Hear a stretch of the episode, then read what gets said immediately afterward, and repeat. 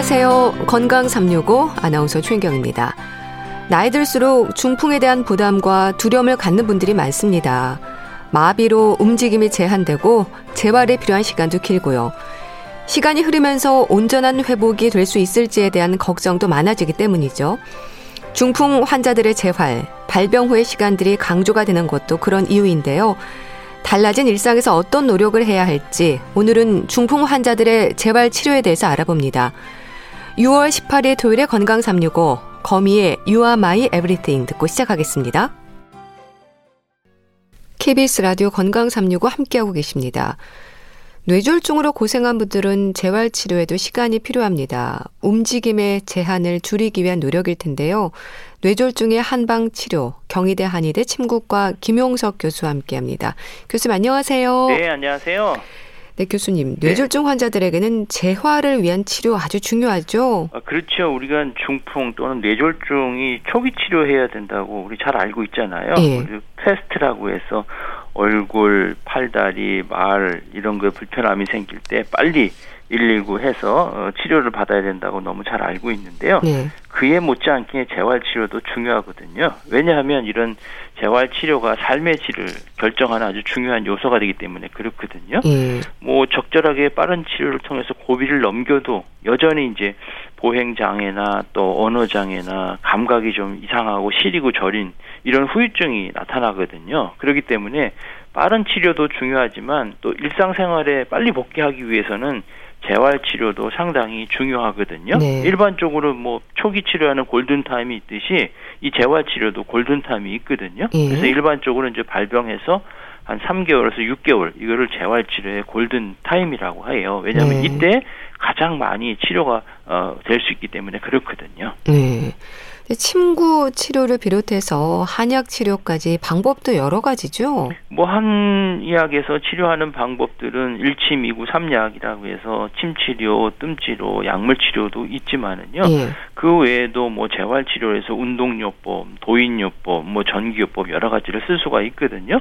일반적으로 이제 한의학에서는 이 중풍은 혈액 순환이나 어떤 경락의 흐름에 문제가 있다고 생각해서 발, 보거든요. 그렇기 예. 때문에 이 초기 증상이 있을 때 또는 뭐 재활 치료할 때 한약이나 침으로 이제 기혈 순환을 혈액 순환을 좋게 해주고 또 이제 뻣뻣하고 마비된 이런 굳어 있는 팔다리를 부드럽게 해서 최대한 움직여줄 수 있도록 하는 것이 가장 중요하고요. 네. 아무래도 이제 중풍 치료나 또 예방뿐만 아니라 재발 방지 위해서도 상당히 중요한 부분인데 이런 네. 경우는 이제 몸에 불순물이 생기는 걸 이제 한약에서는 담이나 어혈이라고 그러거든요. 그것들을 빨리 제거하는 치료를 하는 거지요. 네. 그래서 이제 뭐 체질에 따라서는 열이 많이 올라가는 사람도 이런 게 생길 수 있기 때문에 열을 낮춰주거나 또는 뭐 몸에 품기라고 해서 마비되는 기운들을 내보내고 또 소변이나 대변을 좋게 해주는 그런 약재들을 활용을 해갖고 어떻게 보면 병이 발생돼 있는 환경적인 요인들을 잘 제거해서 더 빨리 회복되고 재발을 방지하는 게 가장 큰 목표라고 볼 수가 있죠. 네. 자, 우선 침구 치료부터 설명을 좀 해주시면 좋겠는데요. 침구는 침 치료를 말하는 건가요? 침구하면 뭐 베개 뭐 이렇게 잠자는 거라고 생각하는 분도 상당히 많은데요. 예. 침이라는 거 우리가 찌르는 그 물리적인 자극을 주는 걸 침이라고 그러고요. 뜸이라는 것은 이제 뜸은 이 뜨거운 물 열자극 주는 거거든요. 그러니까 물리적인 자극과 열 자극을 통해서 뭐 혈액 순환을 좋게 해주고 기혈의 순환을 좋게 해주는 그런 치료 방법이라고 하고 가장 기본적인 게 뭐 침 치료, 뜸 치료 이렇게 볼 수가 있는 거죠. 네. 그럼 우선 침 치료를 통해서 기대하는 효과는 뭔가요? 어, 침 치료는 일단은 뭐 치료를 통해서 중풍을 치료하는 것, 또 재활 치료, 또 예방하는데 아주 효과적이거든요. 네. 어, 사실 이제 중풍 치료에서 침을 이용한 그 일상생활들의 기능들을 좋아졌 다고 하는 논문들은 상당히 많이 나오고 있거든요. 네. 어, 대개 그 기전을 보게 되면 어, 침 치료를 통해서 이제 혈관이 막히거나 신경세포가 죽어가는 부분들을 자극을 줘갖고 이제 혈류량을 높여주게 되면 혈액순환을 좋게 해주니까 영양 공급이나 또 산소 공급이 잘 되니까 이런 것들을 회복시켜줄 수 있다. 초기에는 이렇게 얘기를 하지만 이제 뇌혈관이 막히거나 어떤 손상이 돼서 신경세포가 죽은 경우는 회복되지가 않거든요. 네. 그런데도 침 치료를 계속해서 이렇게 자극을 주면 회복되는 이유는 뭐냐면 그 주변에 있는 뇌세포들을 대신 역할을 해주게 하고 또 다른 흐름을 만들게 해서 회복되는 것이 있기 때문에 침 치료가 그래서 중요한 것이고 그래서 네. 급성기에도 병이 진행하는 것을 막고 또 뭐 언어 장애나 또 불편하신 여러 가지 후유증들 관절에 어떤 변형이 있거나 이런 것들을 회복시켜 주는데 상당히 좋은 역할을 하게 되고요. 예. 또 이제 중풍 환자분들 같은 경우 팔다리 힘이 없거나 이제 약해지면 나중에 이제 손발이 차지는 경우가 음. 있어요. 예. 그래서 우리 몸에 온열 효과를 좋기 위해서는 이제 뜸 치료 같은 것들을 하고요. 그러면 이제 세포의 기능들을 회복시켜주고 또 면역력도 높여주고 통증도 없애주고 또 순환을 좋게 해주기 때문에 뜸 치료를 같이 활용하는 경우가 상당히 많죠. 네. 침을 매일 많이 맞으면 좋다는 생각도 하는데 글쎄 어떨까요? 그렇죠. 이제 환자분들 오시면 침을 몇 개만 안 놓으면 네. 아뭐 이렇게 놔서 되겠어요. 침 더 놔주세요. 여기도 네. 아파요, 저기도 아파요. 이렇게 하시는 분들이 많고요. 또 개수도 많지만은 또 매일같이 와서 침 맞고 이렇게 네. 싶어 하시는 분들이 상당히 많이 있어요. 물론 병이 급성기 때는 좀 매일같이 치료하도 큰 도움이 주지만 만성기 되고 후유증 되게 되면 매일 하는 것들은 오히려 조금 피곤한 감도 음. 있거든요. 그래서 음. 저희가 권유할 때는 뭐 이틀에 한 번씩 이렇게 권유를 하고 또 이제 재활 치료에 더 집중하도록 하고 본인이 일상생활을 할 수 있도록 하는 이런 운동들을 조금 더 많이 하도록 하는 게 좋겠고요. 네. 어 일반적으로는 뭐 이틀에 한 번 치료하게 되는데 그 이유는 뭐냐면은 침을 맞으면 이게 침이 찔려지잖아요. 네. 그러면 이제 근육 같은데 이제 손상이 될 거 아니에요. 음. 그게 회복되는데 하루 이틀 걸리거든요. 네. 그러니까 회복이 안 된 데다가 계속 찌르면 어떻게 했어요? 계속 그게 회복이 안 되니까 막 불편한 감이 생길 수 있겠잖아요. 그래서 한 이틀에 한 번 이렇게 치료하도록 하는 겁니다. 네. 침몸살이라는 말도 있지 않습니까? 실제로 증상을 겪기도 하나요? 그렇죠. 이제 아까 말씀드린 대로 침을 찌르면 근육이 손상되면 뭔가 염증 반응이 생기고 불편한 감이 생기거든요. 예. 그러면 막 침 맞고 났더니 막 욱신욱신거리고 음. 막 몸이 쑤시고 아프다고 얘기하는 거 마치 몸살처럼 느껴서 그래서 이제 침 몸살이라고 얘기하거든요. 그렇지만 이 침몸살은 보면 침 맞은 사람 모든 사람에게 나타나는 건 아니거든요. 예. 개인의 어떤 몸의 상태에 따라서 또 특히 이제 몸이 약하거나 또는 뭐 기운이 많이 떨어진 사람들한테는 이런 경우가 잘 보이고요. 아주 신경이 예민한 사람들도 잘 보이고 네. 또 우리가 이제 침 치료를 하게 보면 우리나라 사람들은 침 치료가 어떤 것들인가를 다 알고 있지만 서양 사람들은 침 치료가 어떤 거잘 모르거든요. 네. 그럼 침몸사 같은 경우를 잘하는 아. 경우가 있어요. 네. 우리는 좀 강하게 찔러야 아 이게 침 맞는 것 같은 이렇게 느낌이 드는데 네. 서양 사람들은 그렇게 하면은 몸살을 나갖고 음. 다음부터는 그런 치료 안 받겠다고 이러는 경우 상당히 많거든요. 네. 이건 아무래도 과도하게 긴장이 되니까 침 맞을 때 그래서 근육이 경직된 상태에서 침을 치료를 받게 되면 주변에 있는 근육까지도 긴장이 되니까 그 다음날 이제 이 침몸살이 생길 수가 있거든요. 네. 그래서 이제 근육에 이런 피로가 쌓이게 되면은 젖산 같은 것들이 방출되면서 음. 이런 근육통이 생길 수가 있거든요. 그래서 이런 침몸살을 이제 예방하려면 우선 침 치료한 다음에 무리한 운동을 하지 말라고 얘기하는 게 바로 그런 거고요. 예. 만약에 아프면 따뜻하게 온찜질을 해서 혈액 순환을 좋게 해주도록 이렇게 해주는 게 좋겠고 또 이제 뭐 강한 마사지나 또 과도한 스트레칭을 하게 되면 근육이 더 문제를 일으키게 되면 피로가 되니까 더 통증을 유발할 수 있기 때문에 네. 침 맞은 후에는 가볍게 이제 스트레칭만 하는 것이 좋죠. 네. 자, 그러면 또 뜸 치료는 어떨까요? 뜸을 뜨는 것도 짧은 시간에 끝나는 치료는 아니라고 들었습니다. 그렇죠. 이제 뜸이라는 그 한자를 보면 이제 오래 구자에다가 불화자가 이렇게 합쳐진 거거든요. 예. 그러니까 불씨가 천천히 오랫동안 탄다. 어, 그런 의미가 우리가 이제 밥에 뜸 들인다, 뭐 뜸 들이지 말고 이런 말이 있잖아요. 그러니까 예. 바로 이제 천천히 뜨겁게 해갖고 병을 고치는 아. 이제 온열 치료법을 뜸이다 이렇게 얘기를 하는 거고요. 그러다 보니까 면역력을 높여 줄 수가 있어요. 네. 그러니까 뜸은 뭐 우리가 침 놓는 경열 자리에다가 쑥 같은 것들을 태워서 온열 자극을 주는 거거든요. 그러면 따뜻한 기운이 우리 몸의 기혈을 순환시키는 경락 쪽으로 흘러가니까 순환이 좋아지고 그러면서 이제 나쁜 기운들을 바깥으로 내보내는 이래서 우리 몸의 원기를 회복시켜 주는 것이 가장 큰 목표라고 볼 수가 있고요. 네. 뜸 뜨는 거 보면은 뭐 직접뜸도 있고 간접뜸도 있거든요. 직접뜸이라는 거는 말 그대로 쑥을 이제 적당한 크기로 만들어 놨고 침 놓는 부위에다가 경혈이라는 부위에다 놓고 직접 태우는 거죠. 예. 그러다 보니 또 화상이 생길 수 있겠잖아요. 음, 예. 근데 간접구라는 거는 이제 피부 위에다가 직접 그렇게 놓지 않고 그 위에다가 이제 생강이나 마늘 같은 거를 넣어서 그것들을 이제 쑥을 뭉쳐 그것을 태우는 걸 얘기를 한 거거든요. 근데 이제 지금은 이제 직접구를 쓰는 경우가 거의 없지요. 왜냐하면 이제 물집이 생기잖아요. 예. 화상을 입으니까. 그러면 피부 미용이나 이런 부분은 좋지 않기 때문에 요즘은 그렇게 많이 안 하고 이제 간접 뜸 같은 것들을 많이 활용하죠. 네. 그럼 치료 목표를 부항과는 좀 다르게 이해해야 될까요? 아, 그렇죠. 이제 부항은 이제 우리가 피를 뽑는 것처럼 근육이 뭉친데 이런 것들을 어혈이 있을 때 어, 활용을 해서 어, 순환을 시켜주는 거고요. 음. 뜸은 이게 따뜻하게 해주는 거거든요. 이 쑥도 마찬가지로 따뜻한 성질이 있고 불도 마찬가지로 태우니까 따뜻한 자극이 가니까 우리 몸에 전체적으로 따뜻한 기운을 좋게 하는 이제 흔히 한약에서 양기를 좋게 만들라고 얘기하거든요. 예. 그렇기 때문에 우리 몸이 차갑거나 또 기운이 떨어지거나 또 혈액 순환이 안 될 때 뜸 치료를 하게 되면 면역도 좋아지고 또 찬 기운도 나가기 때문에 좋은 우리 몸의 순환을 촉진시켜 주게 되는 거죠. 네. 그리고 또 교수님 한약 처방은 어떨까요? 어떤 효과를 기대하는 건가요? 어, 한약은 뭐 일침이고 삼약에서 약이 빼놓을 수 없잖아요. 예. 어, 이 약이라는 것은 이제 초기에 이제 어, 중풍이 있게 되면은 발생되는 게 이제 습담, 뭐 화열, 기허, 음어, 어혈 뭐 이렇게 구분하거든요. 말이 좀 어렵잖아요. 예. 얘기는 뭐냐면 이제 습담이라는 거는 뭐냐면 그 사람 자체가 비만하다는 걸 얘기하는 거고요.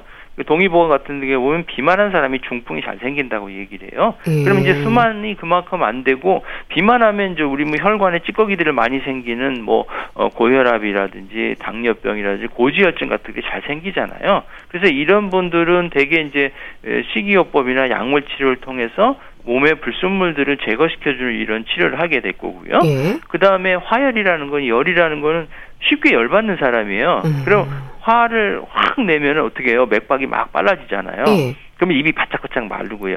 그러면 이제 혈액도 마찬가지로 끈적끈적해지는 거거든요. 이런 끈적끈적해지면 이게 혈액 순환이 잘 안 돼서 어딘가 달라붙게 되면 중풍이 생길 수 있는 것이니까 이런 경우에는 이제 스트레스 조절이나 우리 몸에 자꾸 열받는 것들을 가라앉혀 주는 그런 약물 치료를 하게 되겠고요. 네. 그 다음에는 음허라는 게 있어요. 이거는 쉽게 얘기하면 노화 현상이라는 거예요.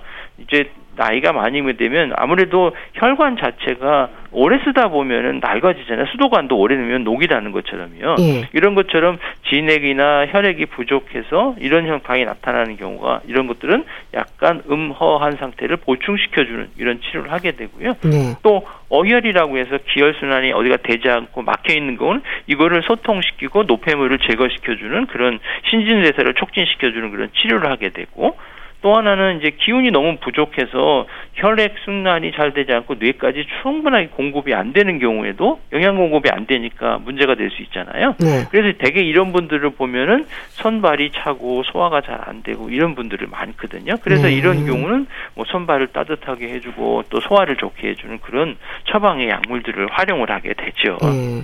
사용되는 약재들도 많겠어요. 아, 그렇죠. 약재가 엄청나게 많고요. 또 네. 중풍이라는 병이 쉽게 날 수 없는 없는 병이다 보니까 처방도 상당히 많고요.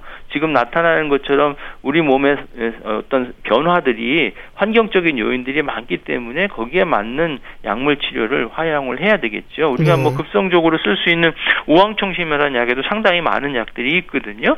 또 일반적으로는 마비 질환에 쓸 수 있는 뭐 천마라든지 또 뭐 이런 기혈 순환을 아주 촉진시켜주는 사양이라든지 또 바람을 막아주는 방풍이라든 뭐 침향이라든지 독활이라든지 뭐 이런 약재들이 여러 가지가 있어요. 상당히 음. 많건데 이런 약재들은 대개 보면은 뭐 항염증 효과도 있어서 또 항산화 효과도 있어서 신경세포들을 보호한다는 그런 효과가 있고요. 음. 그다음에 혈관 안에 있는 이런 세포들의 기능들을 향상시킨다는 이런 보고들이 상당히 많이 있거든요.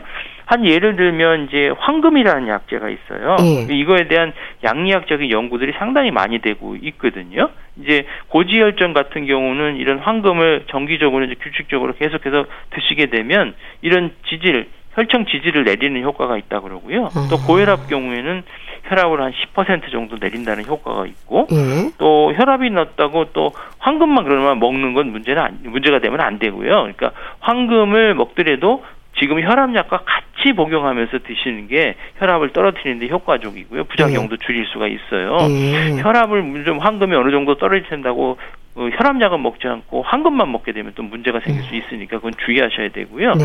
그다음에 이런 황금은 간 기능을 회복하는 것뿐만 아니라 이런 간의 기능, 간경화 같은 데도 이런 좋은 효과가 나타난다고 이런 실험적으로 알려져 있거든요. 네. 특히 또 뇌도 좋다는 연구가 상당히 있어서 이 중풍 동물 모델에서 이제 뇌 세포 손상을 보호하는 효과가 이 황금에는 어, 좋은 효과를 발휘하기 때문에 중풍이나 뭐 치매의 예방이라든지 진행을 억제하는 효과가 있다고 이제 실험적으로도 이런 연구가 있어요. 그러나 이제 용량을 잘 써야 하고 또 체질에 맞게끔 써야 되니까 이것은 한의사 선생님하고 잘 상의를 해야 되겠죠. 네. 그럼 염증 완화뿐 아니라 이제 떨어진 면역을 키우는 보약도 포함이 되는 건가요? 그렇죠. 이제 한의학의 치료제는 보약이라고 해서 이 보약만 얘기하는 것이고 보법이라는 것도 치료 방법 중에 한 가지 방법이거든요. 음. 대개 이제 이런 보약 같은 경우는 신경을 재생시켜 주는 효과가 있어요. 충분히 영양 공급을 해 주니까 그렇지요. 그래서 피로 회복에도 상당히 도움이 될 수 있고요. 어 사실 이제 뇌졸중이나 중풍 앓고 있는 분들이 피로감을 잘 호소하는 경우가 상당히 많거든요. 네. 뭐 가벼운 일상생활도 하기 힘들어져서 어 재활 치료도 하기도 힘들어지겠죠. 음. 그래서 음. 그러다 보면은 이제 피로가 지속되면 아무래도 여러 가지 문제를 생길 수가 있고요. 실제적으로 보면 어 뇌졸중의 피로가 한 40%에서 70% 환자분들이 이렇게 경험을 한다고 해요. 예. 어, 그래서 이런 후유증기에는 이게 피로감이 있을 때는 아무래도 체력을 보충시켜주는 보약을 쓰실 필요가 있지요. 임상 연구한 결과를 보게 되면 이제 보중이기탕이라는 약이 있거든 일종의 보약으로 많이 알려져 있는 건데 네. 이런 것들을 드시게 되면 이제 염증의 합병증을 예방한다는 보고도 있고요. 또 이렇게 하면 체력이 보충되니까 환자분이 재활하는데 더 몰두하고 그러다 보면 일상으로 돌아가는 그런 시간들도 빨리 단축될 수가 있죠. 네. 그런데 교수님, 한 번 손상된 뇌조직은 회복이 되는 게 아니잖아요. 그럼에도 상당 기간의 재활 치료가 필요한 이유가 뭘까요? 그렇죠. 이제 많이 궁금해 하시는 거예요. 네. 한번 뇌신경 세포는 죽으면 회복이 안 된다는데 뭐하러 물리치료하고 뭐하러 치료하냐 이렇게 네. 얘기하시고 중간에 포기하시는 분들이 상당히 많거든요. 네. 그러나 절대 그러면 안 되고요. 어, 첫 번째가 뭐냐면 가소성이라는 이론이 있어요. 음. 어디가 막히면은 그 막혀서 신경이 영양 공급이 안 되지만 우회 도도를 자꾸 만들어 갖고 길을 만들어 주는 거거든요. 아. 그걸 이제 신경 가소성이라고 그래요. 우리가 네. 교, 고속도로 같은 데도 차가 막히면은 그로 진행을 못하면 어떻게 해요? 우회도로를 만들어서 돌아가잖아요. 네. 그런 것처럼 마찬가지로 신경도 자극이 어떤 어, 가더라도 이게 적 적절하게 작동을 하지 못하게 되면 신경쇠가 덮어서 그러면 그 운동을 계속해서 하게 되면 다른 경로를 통해서 이런 루트가 생겨버리거든요. 예. 그래서 이걸 가소성의 원리라고 하고요.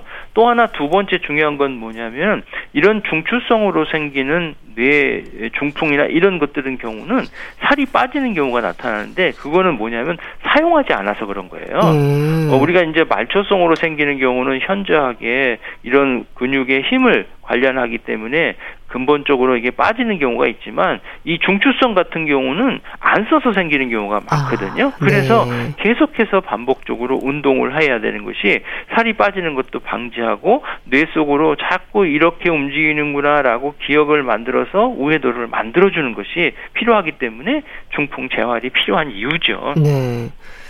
이 뇌졸중을 겪은 환자들 중에는 또 삼킴 장애로 고생하는 분들도 많던데요. 이런 경우도 흔한가요? 그렇죠. 뇌졸중의 치료는 크게 이제 운동 치료, 작업 치료 이렇게 알려져 있거든요. 예. 운동 치료라는 건 이제 뇌 손상이 돼서 그것들을 움직임을 좋게 만들어주는 운동이잖아요. 예. 그래서 예. 본인이 움직이게 할 수도 있고 움직이지 못하는 부분들은 다른 사람이 이제 치료사들이 움직이게 해줘서 관절의 운동 범위를 넓혀주는 거죠. 그렇지 않으면 어떻게 돼요? 점점 굳어서서 못 움직이게 되거든요. 예. 그다음에 이제 균형 잡는 운동, 뭐 자세 훈련, 이동시키는 운동, 뭐 보행하는 훈련 이런 거 되게 이제 운동 치료라고 볼 수 있고요. 그래서 이제 작업 치료 중에 이제 일상 생활 속에 불편한 것 중에 하나가 이제 음식물을 삼키는 그런 영향 문제가 있는 거거든요. 그래서 삼킴 치료라든지 아니면 뭐 인지 기능을 하고 일상 생활 훈련을 하는 것이 바로 뭐 작업 치료의 일종이라고 볼 수가 있죠. 네. 폐렴의 위험에도 취약하다는 말도 있던데요.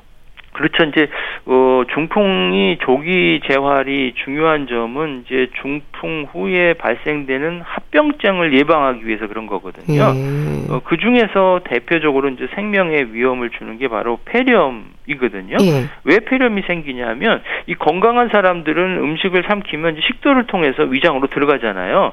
그런데 중풍 환자들 같은 경우는 음식이 폐로 넘어가 버린단 말이죠. 네. 그러다 보니까 폐렴이 생겨버릴 수 있거든요. 그래서 사례가 걸리고 또 폐렴이 생겨버리고 또 심하면 어떻게 보면 중풍으로 사망하기보다는 이 폐렴 때문에 사망하는 경우가 많거든요. 네. 그래서 뇌졸중 초기에 사망하는 원인 중에 가장 흔한 것이 바로 요런 그 음식물 섭취를 또 삼키는 것에 문제가 생겨서 2차적으로 생기는 폐렴 때문에 생기는 경우가 많죠. 예. 이런 경우에는 그럼 어떤 재활 치료가 진행이 되나요? 어, 일단은 먹는 것이 삼킬 수 없는지 있는지를 확인해 볼 음. 필요가 있잖아요. 그리고 이제 구강 시기를 사례가 걸리면 입으로 들어가는 걸 제한하고 또 정확하게 삼키는 기능이 어떤지를 평가를 해서 어 이제 조절을 하게 되거든요. 예. 이런 삼킴 장애가 있는 경우도 마찬가지로 재활 치료가 조기에 해야 되는데요. 어 우리가 이제 음식을 어, 삼키실 때 드실 때는 누워 있는 것보다 똑바로 앉아서 드셔야 되죠. 네. 누워 있게 되면 이런 사례가 걸릴 수 있고요. 또 이제 재활 치료할 때는 이런 이제 음식을 드실 때는 차게 해서 드시는 게 음식물을 삼키는데 상당히 도움을 돼요. 음. 그래서 이제 얼음 조각을 드시는 훈련을 통해서 삼킴 훈련을 하거든요. 음. 또 아니면 이제 차게 얼린 이 서랍자를요 혀 쪽에다 갖다 대고선 그러면 이제 구강 내 감각을 촉진시켜서 이런 삼키는 운동을 강화시켜주는 그런 운동을 재활치를 하게 되고요. 또 이제 턱을 당기는 거라든지 아니면 머리를 돌리는다든지 또 혀의 근육하고 이제 구강에 작용하는 여러 가지 근육들을 강화시켜주는 운동을 체계적으로 하게 되죠. 네. 또 뇌졸중 환자들은 재활치료 중에도 음식에 대한 궁금증이 많습니다. 뭘 먹어야 한다, 먹지 말아야 한다, 뭐 이런저런 나름의 정보들이 많은데 이것도 조언이 좀 필요하지 않을까요? 그렇죠. 이제 환자분들은 대부분 물어보시는 게 먹지 이거 먹어도 돼요? 뭐 먹으면 좋을까요? 어 이거 먹으면 금방 날 수 있을까요? 네. 뭐 물어보는 것들이 한도 많고 요새는 뭐 건강기능식품들, 뭐 비타민도 물어보는 게 상당히 많거든요. 네. 사실은 중풍은 생활습관병이 위험 인자거든요. 네. 그건 뭐 혈관에 영향을 줄 수 있는 거니까 고혈압이라든지 고지혈증이라든지 당뇨병이든지 뭐 이런 심장병이든 이런 부분들 때문에 생기는 거거든요. 네. 이런 것들은 대부분 먹는 것 때문에 생기는 경우가 많거든요. 그러면 피해야 될 게 뭐냐면 아무래도 단 음식은 피해야 되겠죠. 네. 그 다음에 짠 음식. 그 다음에 기름기 많은 음식 이게 다 혈관에 영향을 줄 수 있는 것이잖아요. 음. 그것도 뭐 그렇기 때문에 평소에 이제 고혈압 같은 것들을 조절하기 위해서는 뭐 과일이라든지 채소를 잘 드셔야 되고 음식은 싱겁게 드셔야 되고요. 무엇보다 중요한 것은 혈관을 가장 망가뜨리는 게 바로 담배거든요. 예. 담배는 끊으시는 게 좋겠고요. 음. 아울러서 이제 중풍 중에 뇌경색 환자들 같은 경우는 혈전 용해제를 쓰는 분들이 있어요. 피를 묽게 해주는 거예요. 네. 그러면 비타민 K가 들어가는 건 지혈 작용이 있기 때문에 이런 효능을들을 약화시킬 수 있잖아요. 예. 그래서 뭐 시금치라든지 브로콜리라든지 이런 것들은 피하시는 게 좋겠고 또 아울러서 이런 혈전 용해제를 드시는 분들이 혈전 용해시킬 수 있는 그런 약재들도 피해야 되겠죠. 음식 같은 것도 예. 예를 들면 뭐 청국 청국장 같은 것도 마찬가지래요. 음. 마늘도 마찬가지고 이런 분들은 조금 주의를 하셔야 됩니다. 네. 자, 운동도 빠질 수 없는 부분인데 운동법 어떤 게 좀 좋을까요? 그렇죠. 운동 기능을 재활시켜 주는 것은 가장 기본적인 게 뭐냐면 관절의 운동 범위를 넓혀 주는 거예요. 예. 왜냐하면 예. 움직이지 않으면 우리 몸이 굳어버리거든요. 즉 굳어버리면 관절이 아는 중에 그대로 움직이 나중에 움직이려 그러면 뻑뻑해지고 힘들어지게 되거든요. 예. 그다음에 두 번째는 뭐냐면 마비된 것들을 자꾸 근력을 시켜주는 거예요. 근력을 높여주고요.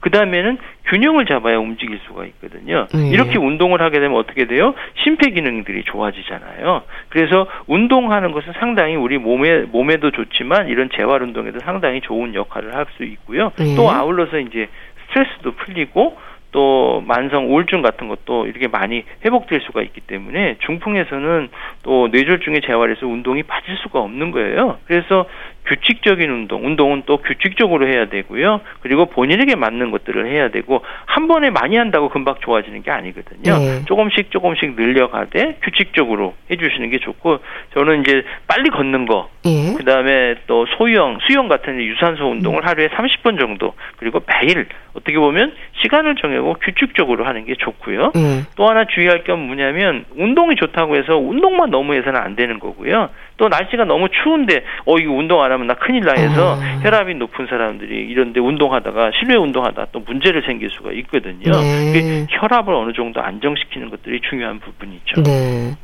자, 교수님, 뇌졸중 환자들의 재활 치료에 있어서 가장 중요한 부분이랄까요? 강조하고 싶은 말씀도 있으실 텐데요. 네, 뇌졸중은 후유증이 남더라도 재활 치료를 꾸준하게 받게 되면 어, 신체 기능이 많이 회복이 돼서 정상적인 수준까지 또 일상생활하는데 불편함 없이 이렇게 회복될 수도 있거든요. 예. 그런데 그렇지 않고 이제 사람들이 대부분 이제 변화가 없다 생각하고 포기하는 경우가 있는데 절대 포기하지 마시고 꾸준하게 하시는 것이 상당히 중요하기 때문에 그렇기 때문에 무엇보다 중요한 것은 누가 치료해 주는 것보다도 환자가 이것들을 내가 극복해야겠다는 본인의 의지가 노력이 상당히 중요하고 네. 그렇게 해야지만 2차적으로 중풍이 또 발생하는 것들을 예방하고 또 어, 그런 것들을 통해서 일상생활들을 유지할 수가 있거든요. 네. 사실 저 중풍 재활 치료에서 무슨 약을 먹든 뭐 침을 맞든 뜸을 뜨는 거 이런 거 상당히 중요한 역할을 하지만 그것보다도 중요한 건 뭐냐면 환자가 어떤 의지를 가지고 그 치료에 임하느냐가 가장 중요한 거거든요. 네. 실제적으로 보면 중풍에 걸린 사람들이 어떤 치료원 좀 산에 올라가고 뭐 좋은 음식 먹고 꾸준하게 운동을 했는데 정상적으로 돌아왔다는 경우들 많이 볼 수 있잖아요. 네. 그러니까 그만큼 본인의 의지가 중요하다는 것이고요. 네. 그래서 회복을 도와주는 의료진을 믿고 그 또 일상 생활들에서 습관도 바꾸고 꾸준히 운동하는 것이 가장 좋은 재활 치료 방법이라고 볼 수가 있습니다. 네, 말씀 잘 들었습니다. 자, 오늘은 뇌졸중의 한방 치료에 대해서 자세히 짚어봤는데요. 경희대 한의대 침구과 김용석 교수와 함께했습니다. 감사합니다. 네, 감사합니다. KBS 라디오 건강 365 함께 하고 계신데요. 애덤 리바인의 Lost Stars 듣고 다시 오겠습니다.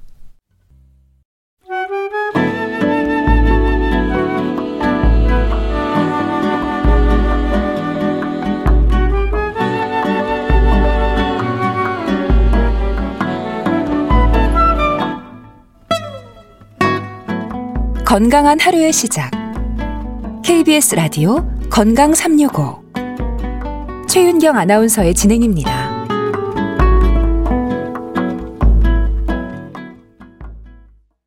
주말의 건강 책 정보 북컬럼니스트 홍순철 씨와 함께합니다. 안녕하세요. 네, 안녕하세요.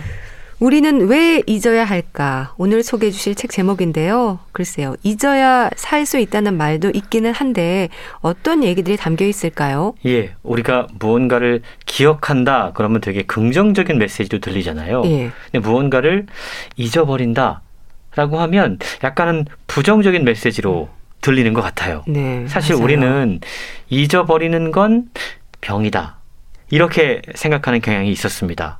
그리고 치매라던가 뭐 알츠하이머 이런 얘기들이 나오면 사실 어떻게 하면 더 오랫동안 기억할 것인가 이런 생각만 했거든요. 네. 그런데 우리가 우리의 생각에 한번 의문을 던져볼 필요가 있다는 거죠. 과연 잊어버리는 것이 병일까? 음. 라는 질문입니다. 네. 이 책은요, 기억보다 중요한 망각의 재발견을 표방하고 있습니다.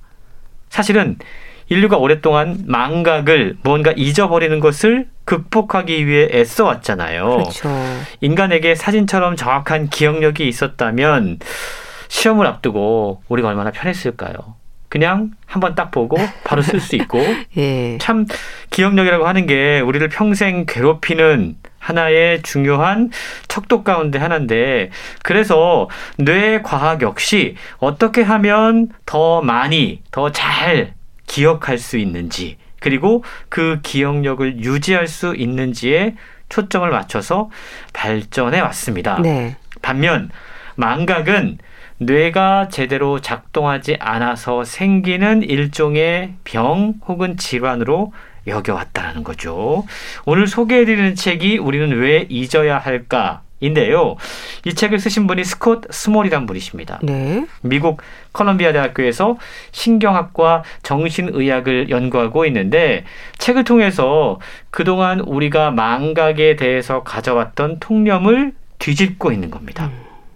뇌과학이 발전하면서 오히려 망각이 인간에게 너무나 꼭 필요한 생리 현상이라는 사실이 밝혀졌다라고 설명하고 있는데요. 네. 망각은 복잡한 세상에서 쏟아지는 여러 불필요한 정보들로부터 우리를 구해내는 일종의 장치이면서 창의적인 활동을 뒷받침하는 토대다라고 이야기하고 있습니다. 그리고 무엇보다 망각은 고통스러운 기억을 흐릿하게 만들어서 우리의 정신을 보호한다라고 이야기를 하고 있는데요. 네. 저자는 책을 통해 단언해요. 음. 인간이 잠을 자는 분명한 이유는 바로 잊기 위해서다라고요. 네. 참 망각의 재발견이라는 말이 인상적이네요. 그러니까 경험한 모든 일들을 빠짐없이 기억한다면 오히려 더 힘들지 않을까요? 잊혀지는 게 어찌 보면은 축복일 수도 있지 않을까 싶습니다. 그렇습니다. 이 책에 보면 보르헤스의 소설 이야기가 소개가 돼요. 예. 기억의 천재 푸네스라고 하는 소설인데 이 소설에서 푸네스라고 하는 주인공은요. 자신이 본 모든 것을 다 기억합니다. 아. 얼마나 축복이겠습니까? 예. 근데 과연 이게 축복일까요? 아. 실제로 소설 속에서도 이 푸네스는 그 기억이 축복이 아니라 저주인 것으로 그려지고 있는데요. 네. 예를 들자면 한 시간 전에 본 장미 그리고 지금 본 장미는 각기 다른 장미입니다. 아. 다른 기억으로 네. 축적이 돼요. 그러다 보니까 이 푸네스라고 하는 인물에게는 장미라고 하는 보편적인 언어가 불가능한 겁니다. 예. 지식의 체계화, 일반화, 음. 범주화가 불가능해진다는 거죠. 네. 여러 객체의 공통된 특성을 부각시켜서 일반화하려면 각 객체의 정보 가운데 핵심적인 것을 기억하고 나머지는 버려야 돼요. 그러니까 장미를 한시간 전에 보고 두시간 전에 보고 어제 본 장미 그냥 다 장미라고 기억해야 우리가 일반화가 가능한 거죠. 그렇죠. 근데 매번 본 장미가 마치 다 사람처럼 음. 다르게 기억된다면 우린 그걸 장미라고 기억할 수 있을까? 네. 불가능하다라는 거죠. 뛰어난 기억력 때문에 결국 나무만 보게 되고 숲 전체를 보지 못하는 일반화를 하는 능력이 사라지게 된다는 겁니다. 예. 결국 푸네스란 주인공은 어두운 방에 고립된 채 평생을 보내게 되는데요. 그래서 저자는 인간에게 망각이 오히려 축복일 수 있다라고 이야기를 해요. 의사이면서 알츠하이머 연구센터장으로 일하면서 만난 사람들이 사실은 엄청나게 자신의 망각 증상에 대해서 걱정을 하고 있는데 예. 그들이 하고 있는 걱정 가운데 상당수가 병적인 망각이 아니었다라고 이야기합니다. 음. 실제로 누구나 다 정상적 망각이라는 게 존재한다고 그래요. 예. 정상적 망각이라고 하는 건 우리의 정신이 제대로 작동하기 위해서 반드시 필요한 현상이다라고 하는 것이죠. 저자는 기억과 균형을 이루는 망각이야말로 끊임없이 변화하고 두렵고 고통스러운 일이 정말 많은 세상에서 우리를 살아갈 수 있게 하는 본연의 진정한 인지 능력이다. 이렇게 평가를 하고 있습니다. 네. 아마 그렇게 생각하는 분들이 많을 것 같습니다. 기억과 균형을 이루는 망각의 힘이 일상에 불편을 주는 건망증이 아니라 잊혀지면서 비워지기도 하는 다행스러운 일이기도 하잖아요. 그렇습니다. 근데 우리는 망각에서 일종의 강박관념을 갖고 있어요. 어떤 익숙한 단어라던가 사람 이름이라던가 계좌번호, 비밀번호 이런 것들이 툭 튀어나오지 않으면 네. 아왜 이러냐 나 아, 치매 아, 걸렸나 막 이런 이야기들을 네. 합니다. 근데 이럴 때 치매라고 하는 건 실제적인 질병이라고 하기보다는 현대인들의 이 기억 강박이 불러온 일종의 환상통에 가깝다라는 거죠. 네. 지금까지 망각은 그냥 기억의 반대항으로 기억됐습니다. 기억 체계의 결함이다. 우리 뇌가 한계에 도달한 것이다. 이렇게 여겨져 왔다라는 거죠. 그렇기 때문에 책의 주장대로 망각이라는 단어 앞에다가 정상이라는 형용사를 붙이는 그래서 정상적 망각이라는 단어를 쓰는 게 낯설게 느껴질지도 모르거든요. 네. 하지만 저자는 분명히 정상적 망각이라는 게 우리에게 존재한다. 그리고 최첨단 과학은 이미 이러한 정상적 망각의 원리와 가능성을 상당 부분 밝혀냈다라고 소개하고 있는데요. 네. 기억을 잘 하던 뇌에 갑자기 문제가 생겨서 망각을 하게 되는 것이 아니다라는 거죠. 그러니까 망각을 병으로 여기지 말라라는 겁니다. 우리 뇌에 기억하기 위한 일종의 도구가 내장되어 있는 것과 마찬가지로 네. 우리 뇌에는 망각하기 위한 도구 역시 내장되어 있다 라고 음. 이야기합니다. 우리가 의식하지 못할 때에도 이 망각 기능은 끊임없이 기능하고 있다는 거죠. 네. 망각이 수동적인 과정이 아니라 인간의 반드시 필요한 적극적인 과정이다라는 증거를 책을 통해 다수 보여주고 있습니다. 네. 그러니까 기억 장치만 있는 게 아니라 망각 장치도 있다는 얘기인데 너무 다 기억해도 문제일 수 있고 너무 잘 잊어도 문제고 아무래도 균형이 좀 중요하겠죠. 그렇습니다. 그렇다고 기억하지 말라는 이야기가 아니고요. 분명히 기억하는 것이 좋죠. 하지만 네. 망각이라고 해서 무조건 다 뭔가 병적인 증상으로 여기지 말자라는 것이 음. 책을 통해 소개가 되고 있는 건데요. 네. 그동안 우리가 뇌에 대한 연구를 하면 할수록 오로지 기억에 대한 연구를 반복해 왔습니다. 사실 기억이 만들어지는 과정은 과학계에서도 상대적으로 오래전에 밝혀졌죠. 네. 뇌가 기억을 저장하는 기본 단위가 우리가 뉴런, 세포라고 이야기를 하죠. 네. 그리고 이 뉴런에서 나뭇가지처럼 뻗어나간 가지돌기의 끝부분에 가지돌기 가시라는 작은 돌기들이 수백 개나 붙어 있는데 우리가 이런 것들을 아마 사진을 통해 보신 분들 계실 거예요. 네. 이 수백 가지의 끝에 있는 이 가지 돌기 가시가 다른 뉴런의 가지돌기 가시와 만나는 지점에서 정보가 전달이 되고 이런 것들이 경험에 의해서 활성화되고 또 충분히 이 가지돌기 가시가 늘어나면 누, 뉴런들의 연결이 강화된다라는 겁니다. 네. 이게 제가 어렵게 설명을 드렸지만 결국 어떤 것을 기억할 때 우리 뇌에서 이런 일들이 벌어진다는 거예요. 반면에 뉴런과 인접한 뉴런이 함께 활성화하지 않으면 가지돌기 가시가 점차 줄어든다고 그래요. 네. 그래서 망각을 다룬 초기의 과학 연구들은 망각을 기억의 결함이다. 가지 돌기 가시의 성장 도구가 녹슨 것이다. 이렇게 여겼다라고 저자는 지적하고 있습니다. 네. 그리고 이러한 망각은요. 정상적인 노화는 물론이고 알츠하이머병에서도 똑같이 나타난다고 그래요. 음. 그래서 망각 그러면 모두 다 그냥 병적 망각의 유형으로 여겼다라는 겁니다. 네. 그런데 뇌과학이 발전하고 MRI를 통해서 우리 뇌에서 어떠한 일들이 벌어지는지를 보다 상세하게 들여다볼 수 있게 되면서 망각에 대한 다른 견해들이 생겨나기 시작했습니다. 음. 그러니까 가지돌기 가시가 늘어나면 기억하고 줄어들면 망각하는 게 아니라 예. 이것과는 별개로 우리 뇌 속에 정상적 망각을 음. 관여하는 일종의 분자 모음이 있다는 겁니다. 아. 그러니까 기억하는 도구가 있는가 하면 망각하는 도구가 우리 뇌에 내장되어 있다. 네. 참으로 신비로운 발견이라고 그렇네요. 이야기할 수 있는데요. 그래서 망각 도구 상자가 열리면 그 안으로 망각해야 될 것들이 마구 들어오게 되는 겁니다. 네. 저자는 이것이야말로 무연의 산물이 아니라 신이 인간을 창조한 놀라운 신비고 우리 뇌가 다양한 변화에 적응하며 살 수 있도록 스스로 진화해온 결과다. 라고 설명하고 있습니다. 네. 그러니까 활성화된다. 기억하고 싶지 않은 것을 우리 뇌가 자연스럽게 잊도록 스스로 움직인다는 거네요. 그렇습니다. 한번 상상을 해보세요. 네. 우리가 우리에게 벌어진 모든 일들 다 기억할 수 있다면, 만약에 무한한 기억을 갖고 있다면, 과연 우리가 이 세상을 온전히 살아갈 수 있을까요? 저는 도저히 그럴 수 없을 것 그렇죠. 같습니다. 그래서 우리 뇌에 망각 도구 상자가 내장됐다는 이야기인 거죠. 네. 그래서 치매와 같은 병적 망각과는 다르게 우리가 지금 이야기하고 있는 이 정상적 망각은 축복이라는 겁니다. 네. 우리의 인지가 형성되기 위해서는 기억할 건 기억하고 잊어버릴 건 잊어버리는 그 균형이 반드시 필요하다라는 겁니다.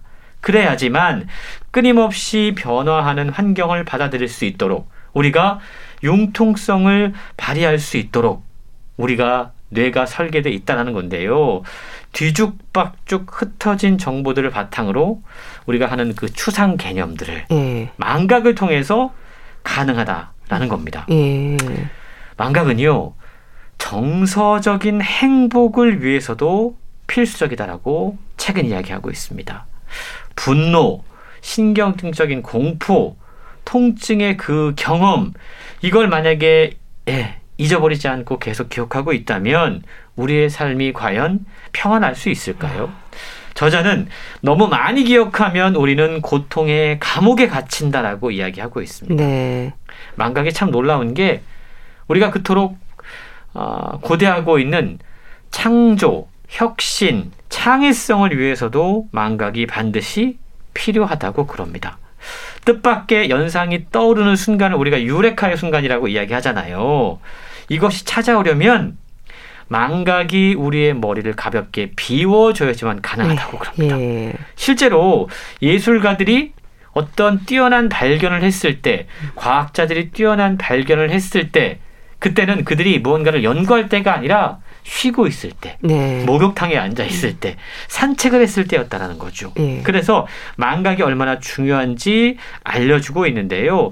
너무 많은 기억, 과거의 경험들이 쌓여져 있다면 새로운 창조와 창의성은 가능하지 않을 것이다. 라고 저자는 설명하고 있습니다. 네. 이 망각의 정신 건강과도 연관이 있죠? 그렇습니다. 우리가 외상후 스트레스 장애라고 이야기하잖아요. 아, 이런 경험을 갖고 있는 분들 충격적인 사고라던가 사건을 겪은 이후에 몇 달 뒤부터 다양한 증상이 나타나거든요. 네. 이게 이제 속어에 결함이 생기는 증상이 대표적이라고 이야기를 하고 있는데 사고나 사건의 기억이 반복적으로 되살아나서 환자들을 괴롭힙니다. 네. 우리가 이걸 또 트라우마라고 음. 이야기를 하죠. 네. 저자는 성인이 된 이후에도 학창 시절에 당했던 학교 폭력이 떠올라서 괴로워하는 사례를 언급하면서 기억 연결망 전체가 과잉 반응 상태일 가능성이 있다고 분석하고 있습니다. 네. 그러니까 앞서 우리가 설명했던 기억하는 방법, 가지돌기 가시가 길어지면서 예. 이게 오히려 재생이 되고 있다는 건데요. 예. 그 밖에도 다양한 사례들을 통해서 예. 망각이 우리에게 왜 필요한지 이야기하고 있는데 세월이 흐르면서 기억력이 나빠진 게 아니라 원래 내 뇌가 그렇게 생겼어요. 네. 우리는 잊어버리기 위해서 기억합니다. 라는 저자의 말을 꼭 기억하면 좋을 것 같습니다. 네. 참 우리는 왜 잊어야 할까? 살면서 잊을 수 있어서 감사한 부분들에 대한 얘기들이 다행이라는 생각을 다시 한번 하게 됩니다. 북컬럼니스트 홍순철 씨였는데요. 감사합니다. 고맙습니다. 정준일의 안아줘 보내드리면서 인사드릴게요. 건강365 아나운서 최인경이었습니다. 고맙습니다.